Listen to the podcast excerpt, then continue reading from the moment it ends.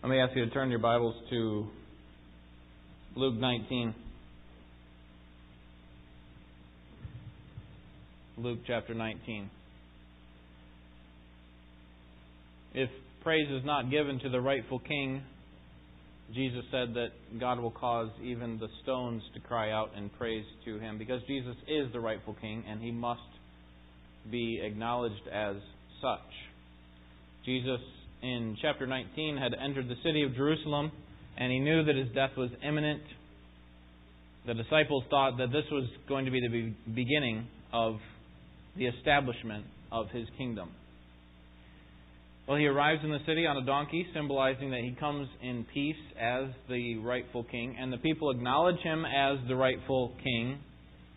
But there's also a significant pocket of resistance against his claim as the king of the Jews. And so they say, hey, tell your disciples to stop doing that. And their rejection of Jesus brings him to tears as he looks over the city and thinks about its coming destruction because of their opposition. But his grief over their souls does not paralyze him from standing up for God's glory. Here, at the end of chapter 19, Jesus is going to enter into the temple and see that the temple has turned into a Gibraltar Trade Center, so to speak, a temple court, and, and Jesus is going to have a problem with that. And so tonight, I want to look at with you chapter 19, verse 45 through chapter 20, verse 8, and then we'll pick up the next part of the section in two weeks. So, beginning in chapter 19, I'll read with verse 45. This is the Word of God. Jesus entered the temple and began to drive out those who were selling, saying to them, It is written, My house shall be a house of prayer, but you have made it a robber's den. And he was teaching daily in the temple, but the chief priests and the scribes and the leading men among the people were trying to destroy him. And they could not find anything that they might do, for all the people were hanging on to every word he said. On one of the days, while he was teaching the people in the temple and preaching the gospel, the chief priests and the scribes with the elders confronted him, and they spoke, saying to him, Tell us by what authority you're doing these things, or who is the one who gave you this authority? And Jesus answered and said to them, I will also ask you a question, and you tell me. Was the baptism of John from heaven or from men? They reasoned among themselves, saying, If we say from heaven, he will say, Why did you not believe him? But if we say from men, all the people will stone us to death, for they are convinced that John was a prophet.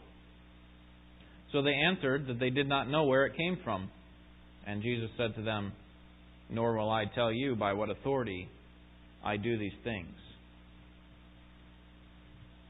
Jesus recognizes, and we ought to recognize, that those who use Jesus for selfish purposes have rejected God.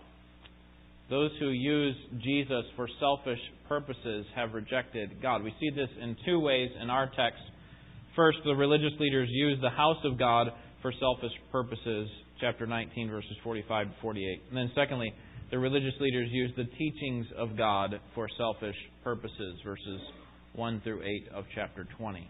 So, number one, the religious leaders used the house of God, or the temple of God, for selfish purposes. In verse 45, he recognizes the corruption that is in there, and really the temple courtyard. This is not in the temple proper where you have um, the showbread and, and the lampstand and and uh, the holy of holies and so on. This is in the courtyard area where they would have all these stations set up um, in order to conduct business. And Jesus had already arrived into the city, claiming authority as the king, allowing them to call him the king. They said, Hosanna uh, blessed is the king who comes in the name of the Lord, and he did not keep them from saying such a thing. So he he he ex- accepts that claim of authority, and here in the temple he acts like we would expect a king to act. If a guy was coming to establish his kingdom in a city like Jerusalem, we would establish him to bring about the rules that he would he would want to have taken place. So remember, the Jews are thinking he's going to set up his kingdom and they see him come in the city on this animal of peace, the donkey, And then now he clears out the temple, and this seems to be consistent with what they would expect a king to do. The courtyard was where these animals were sold, but they weren't just any animals, they were special animals, animals that were acceptable for sacrificial purposes.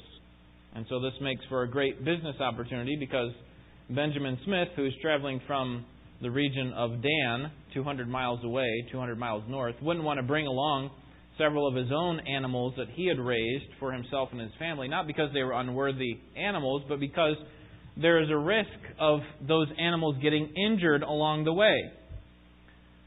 And and an injured animal would be an unworthy sacrifice for God. And so he would come to the city of Jerusalem with an unworthy sacrifice and really a worthless um, animal. And so the sellers knew that that these people, some of these people, would be coming from long distances and would not want to risk that. And so they would sell animals right there in the courtyard, and as you can imagine, gouge the prices or gouge the, the buyer with the high prices because the buyers had little other choice.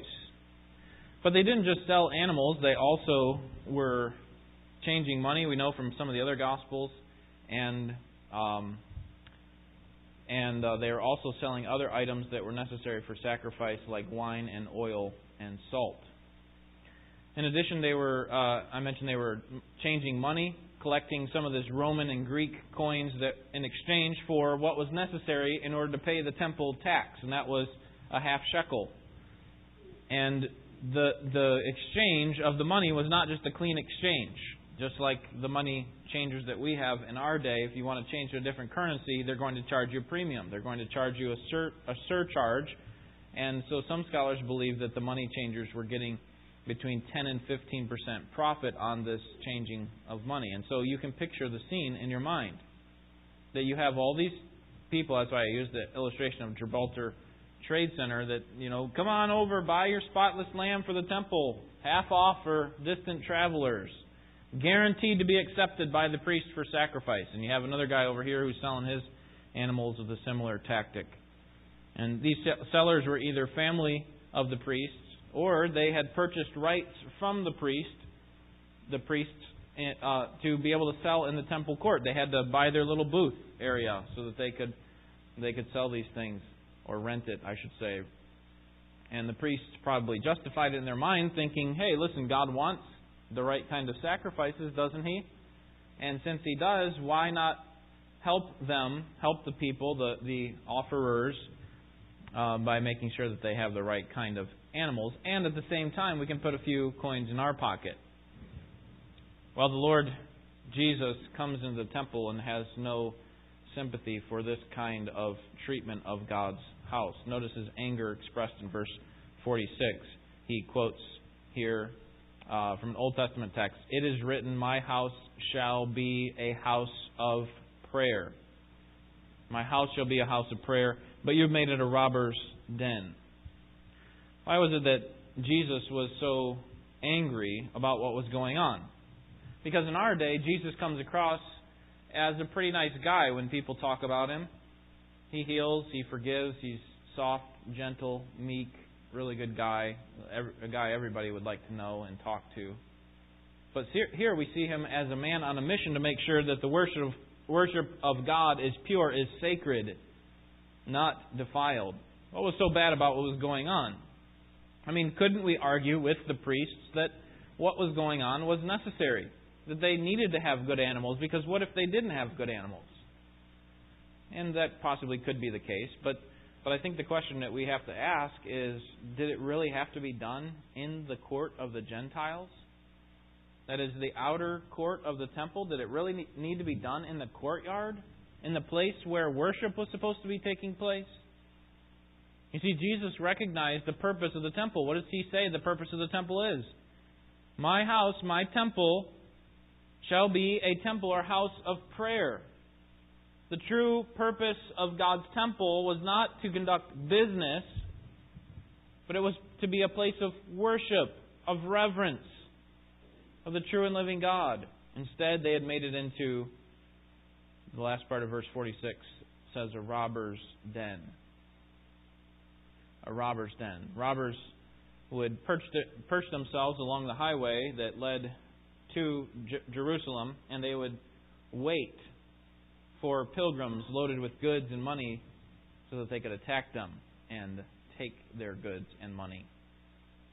And the religious leaders, Jesus is saying, are using the temple like that robber's nest. They perched themselves in the temple itself that should have been used to focus on God and His work. Instead, they're using it as a place where they can bilk people out of more money. And in so doing, they effectively rob God, not of money, but of the worship that is due to Him, the reverence that the temple should have received, should have been used for. And so Jesus recognizes the the uh, the problem, the the problems in the temple. In verses 47 and 48, we see that the Lord of the temple is opposed by the leaders of the temple. So, following this expression of Jesus' righteous anger, they respond by trying to destroy him. Verse 47 And he was teaching daily in the temple, but the chief priests and the scribes and the leading men among the people were trying to destroy them. And I think a better word would be but here. But, but they could not find anything that they might do, for all the people were hanging on to every word. So they wanted to destroy him, but they couldn't find anything.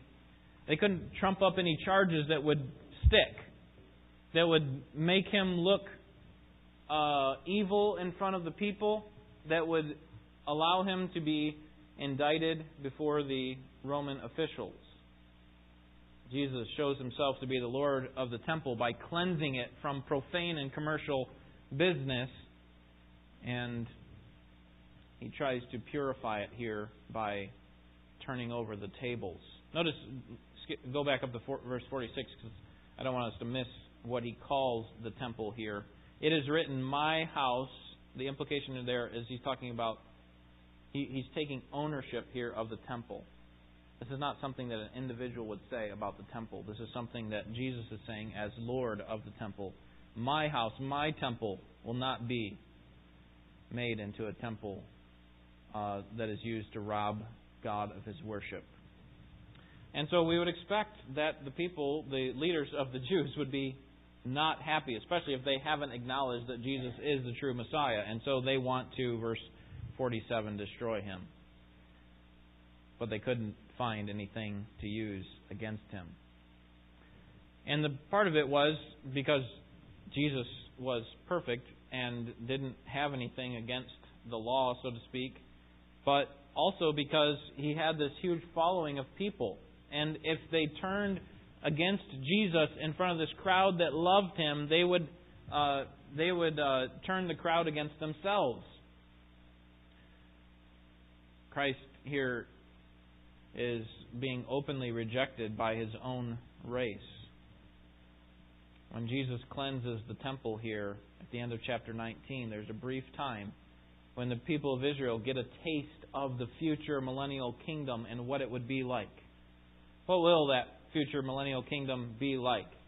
Well, we know that the, the Messianic King will personally present himself in his own temple, in his own temple and that the word of God will go out from Jerusalem, and that the healing hand of the king will be on all suffering, and that the greedy shepherds of Israel will be cast out. And if only the Jews, if they had known what made for peace, they would have his endless sovereign rule as their king. But this story helps us see a glimpse of what the future reign of Christ will be like when he comes into his city in Jerusalem, he will cleanse the temple. That's why I think there's a waiting period between the end of the tribulation and the beginning of the millennial kingdom, this 45 days. 30 of those days, 15 of those days will probably be done for um, more judgment, and then 30 of those days will be a time in which the temple will be purified. Because the Messiah will now reign as, as king over Jerusalem and even over the whole world. And so we have to guard ourselves against rejecting Christ as Lord of our own lives, as these religious leaders did.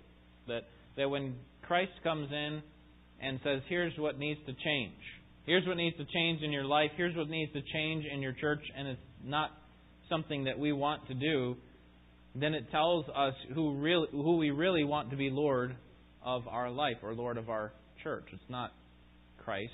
Ultimately, it's ourselves. We want to reign ourselves. We want to make our own choices. And so we have to guard ourselves against putting up walls to the teaching of Christ, even if it may mean that our pocketbooks are uh, are, are looking a lot more successful because nothing is more valuable than Christ and following Him. So don't allow anything to come between you and Him. And maybe another way to say that is don't allow anything to come between you and His teaching.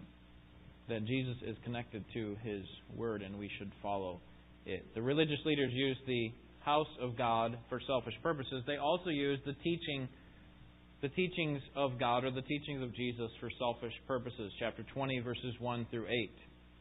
Here, this story, I think, is connected to the previous one because remember, in verse 47, they're trying to find out a way in which they can destroy him.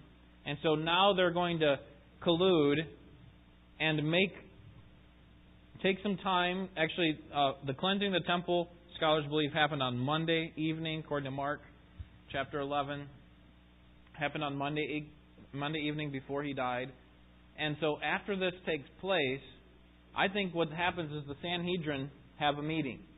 Like, what are we going to do to get rid of this man? Because he's causing all sorts of problems. It's better for one man to die than for the whole nation to suffer. That's what Caiaphas would say in John chapter 11. And here in chapter 20, it's now the next day. And so they've had this meeting all night. What are we going to do to to to to, um, to defy the claims of Jesus and to make him look foolish in front of the people. And so they come up with this question. The beginning of chapter 20 marks this new day. The temple court, I'm sure, was much quieter than it was the day before because you had all the buying, selling, trading, and stuff going on. Now it's much quieter. It's used for teaching and for uh, worship. There's no commotion from all the buying and selling and trading and a few small groups of people gather around to hear about Jesus and to worship. And Jesus is talking to some of his followers, and while he's teaching, notice who comes to him at the end of verse 1 the chief priests, the scribes, with the elders. This is just another way of saying the Sanhedrin, the, the Jewish religious ruling party. That is the 70 men, members that make up the Sanhedrin. The Sanhedrin was made up actually of 71. 70 uh, of the chief priests and the scribes, and then one high priest. And so these 71 would basically uh, have ruling power that was authorized to them by Rome to, to carry out certain, even political functions, in addition to religious functions. The Romans, did, the Romans didn't want to deal with the Jews and all of their laws. It was so complicated that they said, you know what, we're just going to appoint you guys to do that. You're not allowed to kill anybody, but uh, or execute anybody. That is, carry out capital punishment. We'll do that. So you need to bring those charges to us, and that's why they had to go through so much, so many hoops to get Jesus convicted. But but as far as all these other things, as far as temple laws and all those things, food laws, you guys handle that. We'll appoint you as leaders. Sanhedrin were those appointed leaders. And their goal here, when they ask this question here in verse 2, is not to get an answer for the sake of knowledge. Do you ever get questions like this?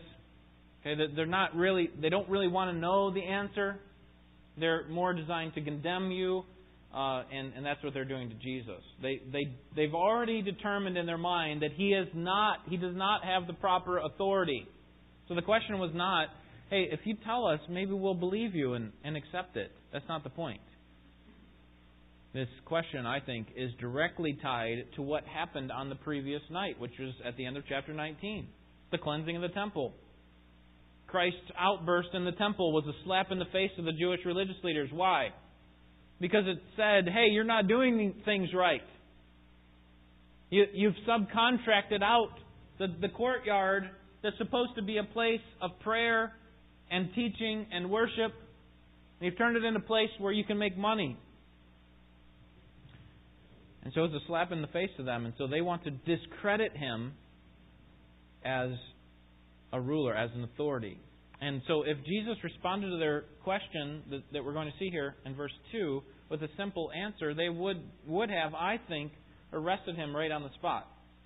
And I think that's their intent. they remember verse 47 of chapter 19, they were seeking to destroy him. And if he would have answered this question the way that that he only could answer it rightly, they would have arrested him for blasphemy. If he said, "My authority is from God in heaven," they would say you're blaspheming because if that's the case, then you're calling yourself the son of God, the Messiah, and that cannot be.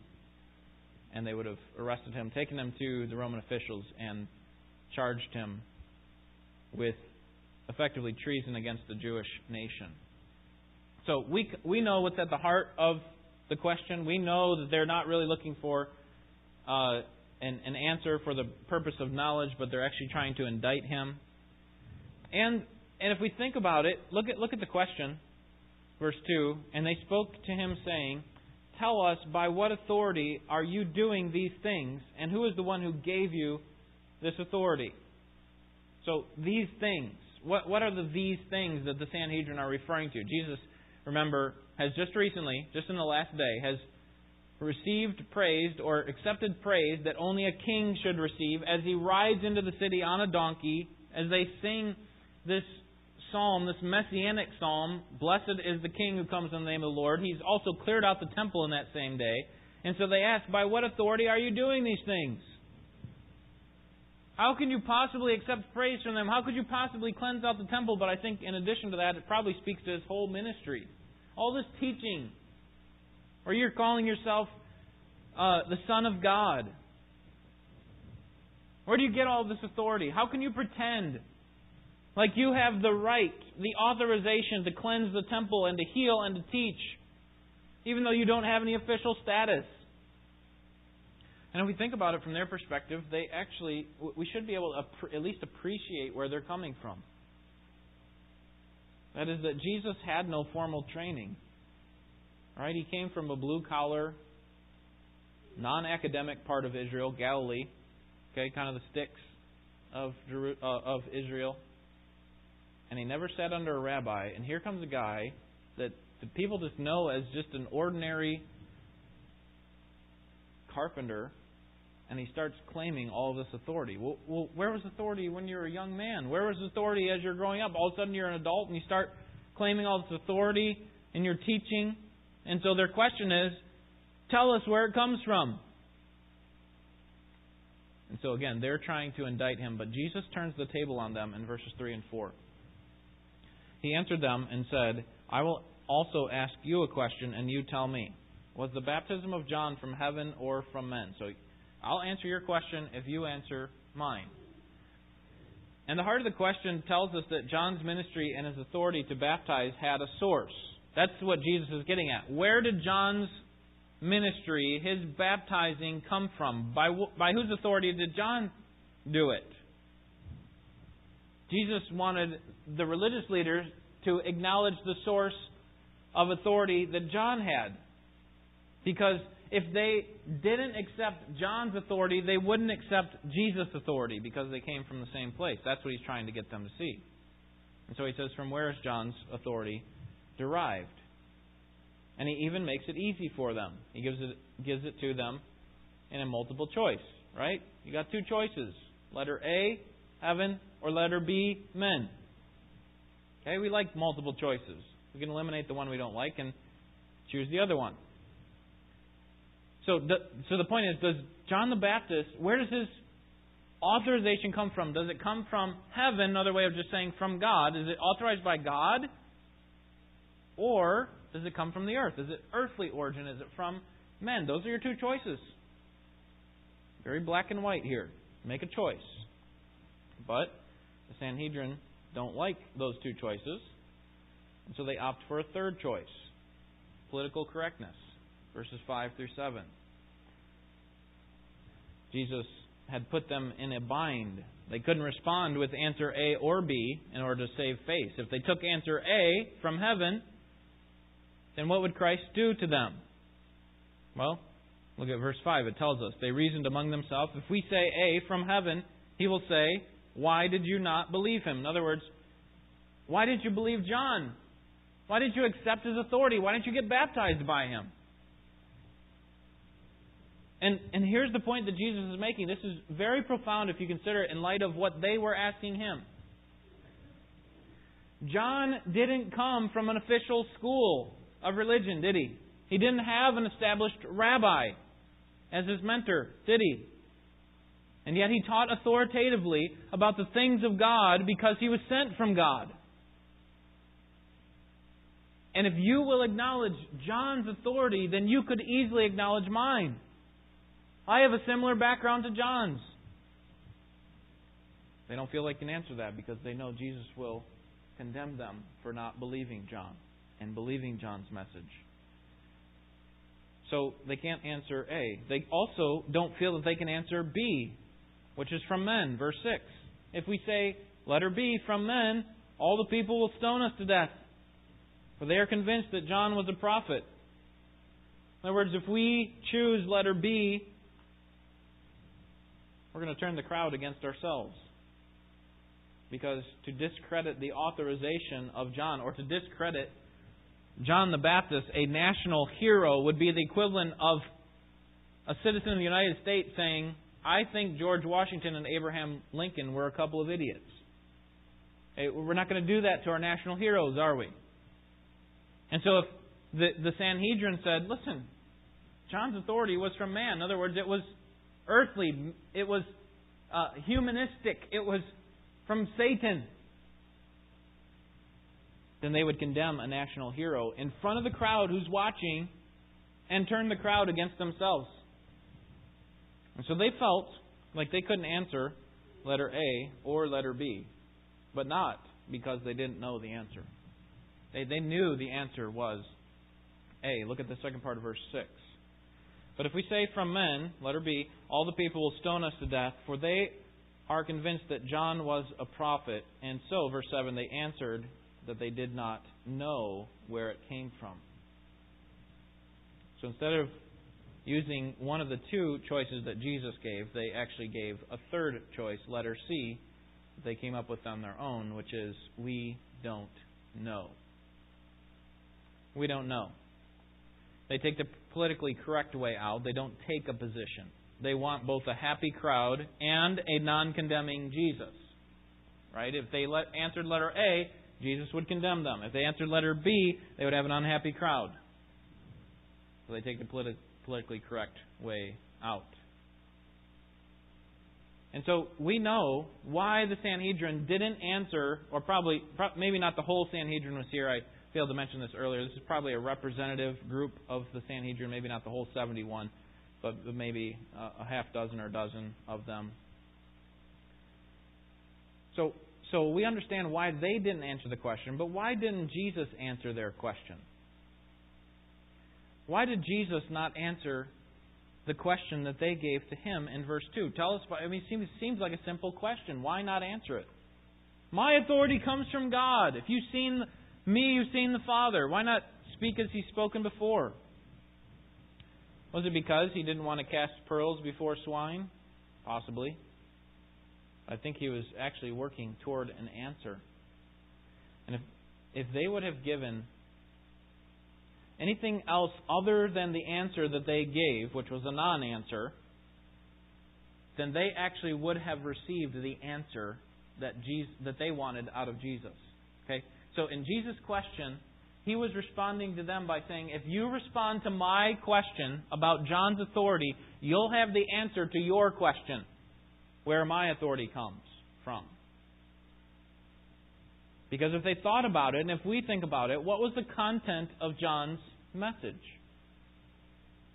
What, was he, what did he say over and over again? Repent and believe, for the kingdom of God is at hand.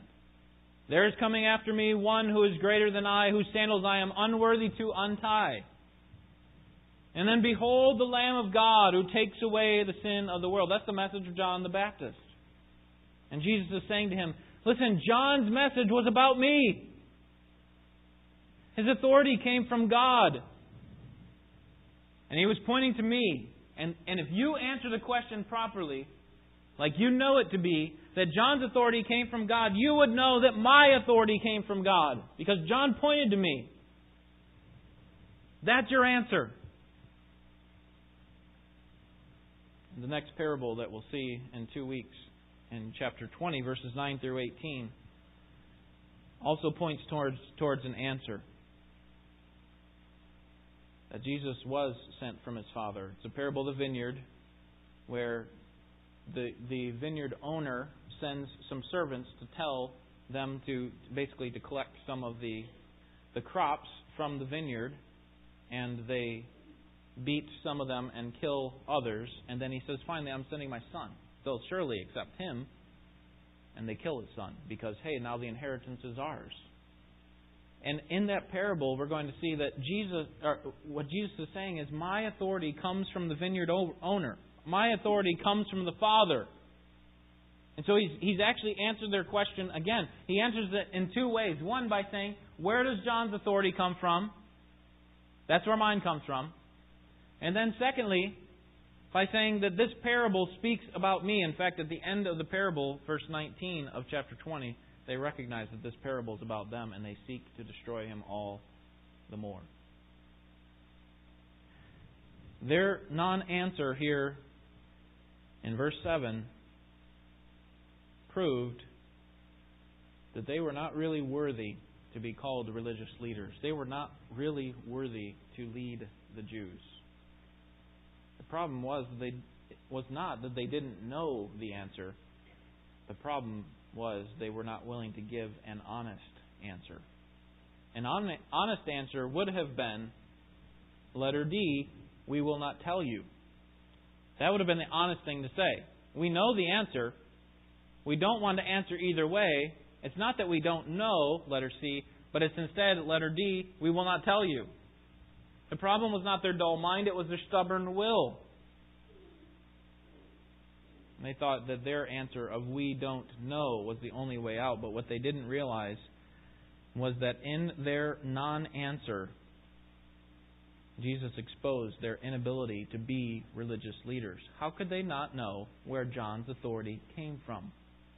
How could they not know where this man who calls himself the King of the Jews came from, where, where his authority came from?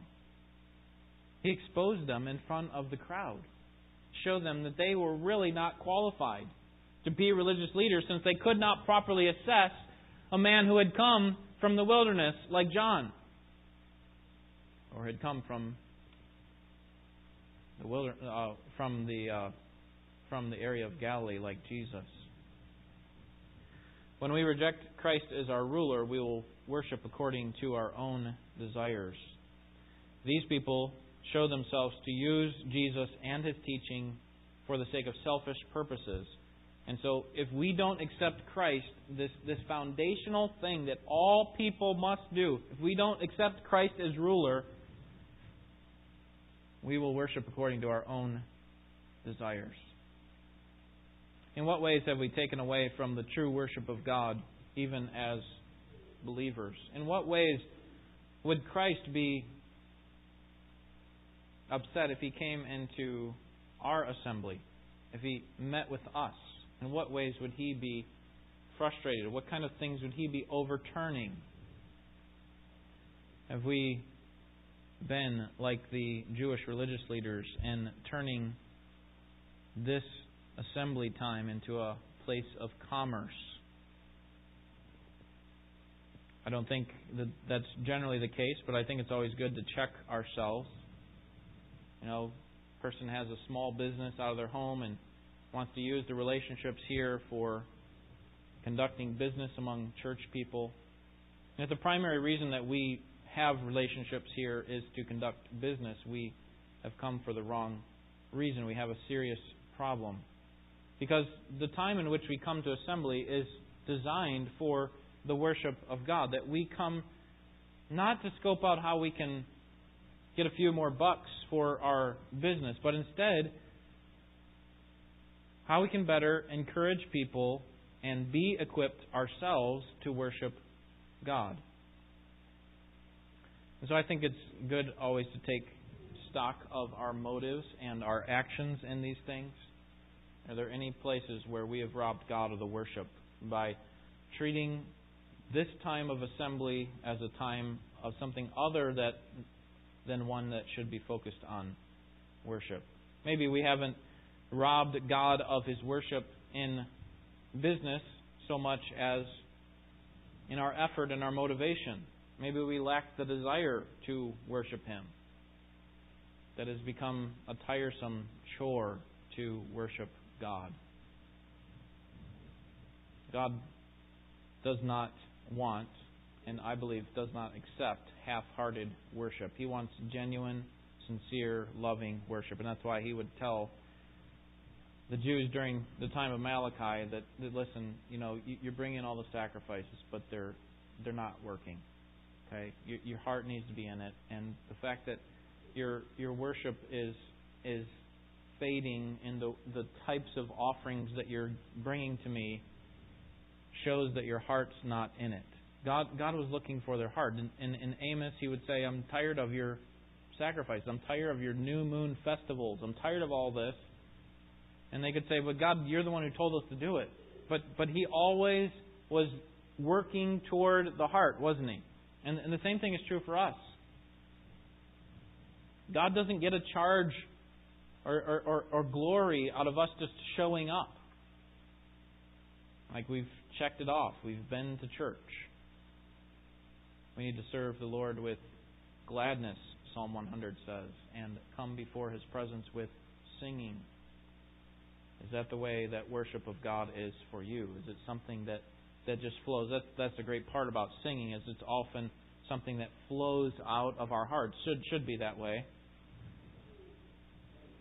Has worship been like that for you, or has it become a drudgery? You see, God demands first place. Jesus is our rightful king. He has the authority to come in here and say, here's what ought to be done. Here's how I demand to be worshiped. Worshipped, and God demands supreme worship. He demands our very best. That's how we finished actually this last song that we sang, I want to be faithful, I'll give him my best. Maybe those words just kind of rolled off your tongue, but I think there's there's a, there's a great truth that we need to consider in that song, that promise that we've made in song. God, I'm willing to give you my very best in worship. And really, when we think about who we're coming to worship, how can we give him anything less? The, the, the works of God, the, the worship of God, the church of God is not supposed to be, the teachings of God are not supposed to be used for selfish purposes, but for God's glory, for God's sake. And so we do it for Him with a heart that loves Him and overflows with, with uh, thanksgiving to Him. So let's pray and ask God to help us to apply this to our hearts. Father, it's amazing that you would send your son and he would be so unwelcome. Uh, we would expect that that of all people that would ever be sent by you, of all the prophets, and lots of imperfections and maybe came across a little too harshly or too softly, we would expect that people would reject them on occasion. But but when they send your son, how, how could they possibly reject him? And so we are saddened by that prospect, and we see people around us who reject the Savior when He is the, the means of their uh, freedom from the bondage of sin, and yet they despise Him. Lord, we we are saddened by that because we recognize that we were in that position once as well. And, and it wasn't really that long ago that, that we were in that position. That we were far away from you, and living a life that was seeking pleasure outside of you and had no concerns for our sins or the consequences of them. And yet you you were you saw fit to allow Christ to die for us while we were yet sinners. And you sought to offer to us the gift of free salvation. You sought to impart to us spiritual life even though we were spiritually dead. And so we praise you for your great mercy. Lord, help us to acknowledge the authority of Christ, that it rightly comes from you, our Father, and that all that He tells us to do, as revealed to us in the New Testament, is, is supposed to be done with a willing heart. And Lord, we admit that there are times in which we we seek to obey you unwillingly, we have a resistant spirit, and so we ask for your forgiveness and, and ask us ask that you would cleanse us and and change us and uh, restore us to a right relationship with you. Lord, help us this week to to give Jesus first place in our lives. Help us to consider how to make sure that the worship of you is done in a right manner here at this place. Lord, we love to come together and worship you. We love to see others do the same. So, Lord, may your name be praised through us. We pray in Jesus' name. Amen.